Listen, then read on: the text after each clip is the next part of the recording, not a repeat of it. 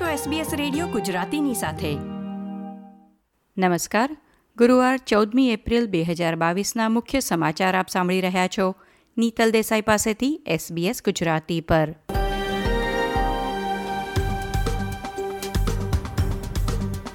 આજના મુખ્ય સમાચાર. વડાપ્રધાન સ્કોટ મોરિસનની સિક્યુરિટી કારનો ટાઝમેનિયામાં અકસ્માત. ઈસ્ટરની રજાઓ અગાઉ ઓસ્ટ્રેલિયાના એરપોર્ટ્સ પર મુસાફરોનો ધસારો. માર્ચ બે હજાર વીસ પછી પ્રથમ વખત સિડની એરપોર્ટ પર એક દિવસમાં બ્યાસી હજારથી વધુ મુસાફરો નોંધાયા.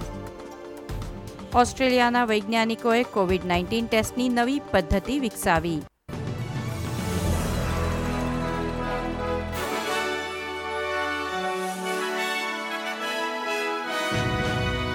પ્રસ્તુત છે સમાચાર વિગતવાર.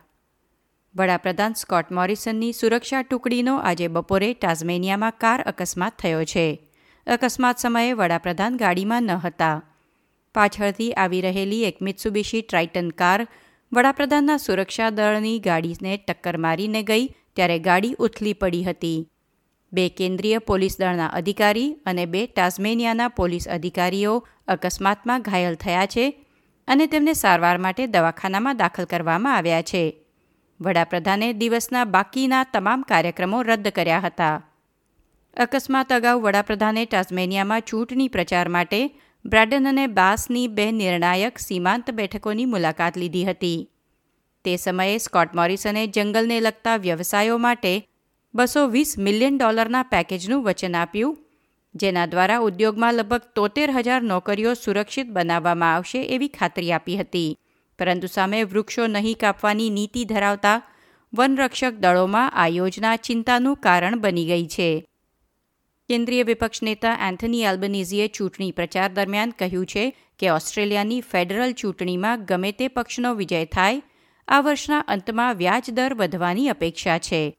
વિપક્ષ નેતાએ આજે ન્યૂ સાઉથ વેલ્સમાં લેબર શાસિત હન્ટરની સીમાંત બેઠકમાં આજે ચૌદમી એપ્રિલને રોજ પ્રચાર કરતી વખતે આ નિવેદન આપ્યું હતું. આલ્બનીઝીએ કહ્યું કે જો ચૂંટાય, તો તેમની સરકાર અનુમાનિત વ્યાજદરમાં વધારાને પહોંચી વળવા જવાબદારીપૂર્વક ખર્ચ કરશે. વધુમાં તેમણે પુષ્ટિ કરી કે જો તેમનો પક્ષ સરકાર જીતશે, તો તેઓ દરિયાઈ માર્ગે થતી ઘૂસણખોરી અટકાવવા અમલમાં આવેલી બોટ ટર્નબેક નીતિ જાળવી રાખશે. એક સર્વેના આજે બહાર પાડવામાં આવેલા પરિણામ મુજબ માર્ચ મહિનામાં લગભગ અઢાર હજાર વધારાની નોકરીઓ ઉમેરવામાં આવી હતી અને બેરોજગારીનો દર ચાર ટકા પર યથાવત રહ્યો છે. ઓગણીસો સિત્તેરના દાયકામાં રોજગારની માસિક સંખ્યા એકત્રિત કરવામાં આવી, ત્યારથી પાછલા બાવન વર્ષમાં સૌથી ઓછો બેરોજગારી દર નોંધાયો છે. ઓગસ્ટ બે હજાર આઠ પછી પ્રથમવાર નોકરીઓમાં યુવાનોનું પ્રમાણ પણ સૌથી વધુ છે.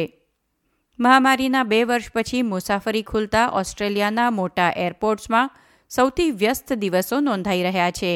સિડની એરપોર્ટના ડોમેસ્ટિક ટર્મિનલ પરથી આજે એક દિવસમાં બ્યાસી હજાર લોકોએ પ્રવાસ કર્યો હોવાનો અંદાજ છે. આ અગાઉ છઠ્ઠી માર્ચ બે હજાર વીસના રોજ સિડની એરપોર્ટ પર એક જ દિવસમાં એંશી હજારથી વધુ પ્રવાસીઓ નોંધાયા હતા. પરંતુ આજે પ્રવાસીઓની ભીડને પહોંચી વળવામાં સિડની એરપોર્ટ અને એરલાઇન સ્ટાફ અસમર્થ સાબિત થયા છે. સવારે ચાર વાગે એરપોર્ટ ખુલ્યું, ત્યારથી મુસાફરોએ કલાકો સુધી લાઇનોમાં ઊભા રહેવું પડ્યું હતું.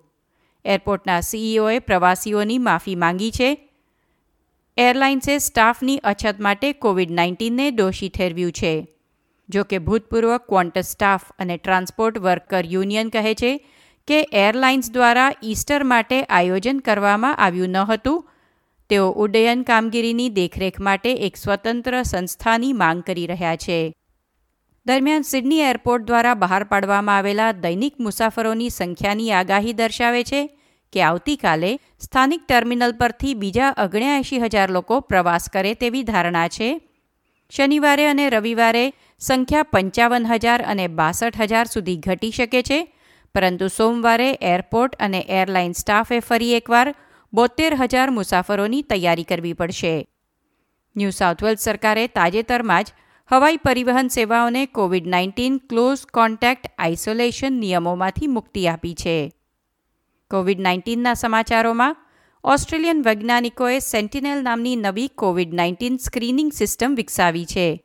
તે દરરોજ નેવું હજારથી વધુ નમૂનાઓ પર કોવિડ ટેસ્ટ કરી શકે છે અને પરિણામો એક કલાકની અંદર આવી જાય છે. એવું માનવામાં આવે છે કે નવી સિસ્ટમ પીસીઆર પરીક્ષણ કરતાં ઝડપી છે અને રેપિડ એન્ટીજેન ટેસ્ટ કરતાં વધુ સચોટ છે. સંશોધકો ટૂંક સમયમાં પર્થ એરપોર્ટ પર ફીફો કામદારો પર આ સિસ્ટમનું પરીક્ષણ કરશે. અને ઓસ્ટ્રેલિયામાં કોવિડ નાઇન્ટીનના આંકડા પર એક નજર નાખીએ, તો ગુરુવારે ઓસ્ટ્રેલિયામાં કુલ બેતાળીસ કોવિડ દર્દીના મૃત્યુ નોંધાયા છે, જેમાં ન્યૂ સાઉથ વેલ્સમાં એકવીસ અને વિક્ટોરિયામાં ચૌદ મૃત્યુ નોંધાયા છે. આ હતા ગુરુવાર ચૌદ એપ્રિલની બપોર સુધીના મુખ્ય સમાચાર. આ પ્રકારની વધુ માહિતી મેળવવા માંગો છો? અમને સાંભળી શકશો Apple podcast Google podcast Spotify કે જ્યાં પણ તમે તમારા પોડકાસ્ટ મેળવતા હોવ.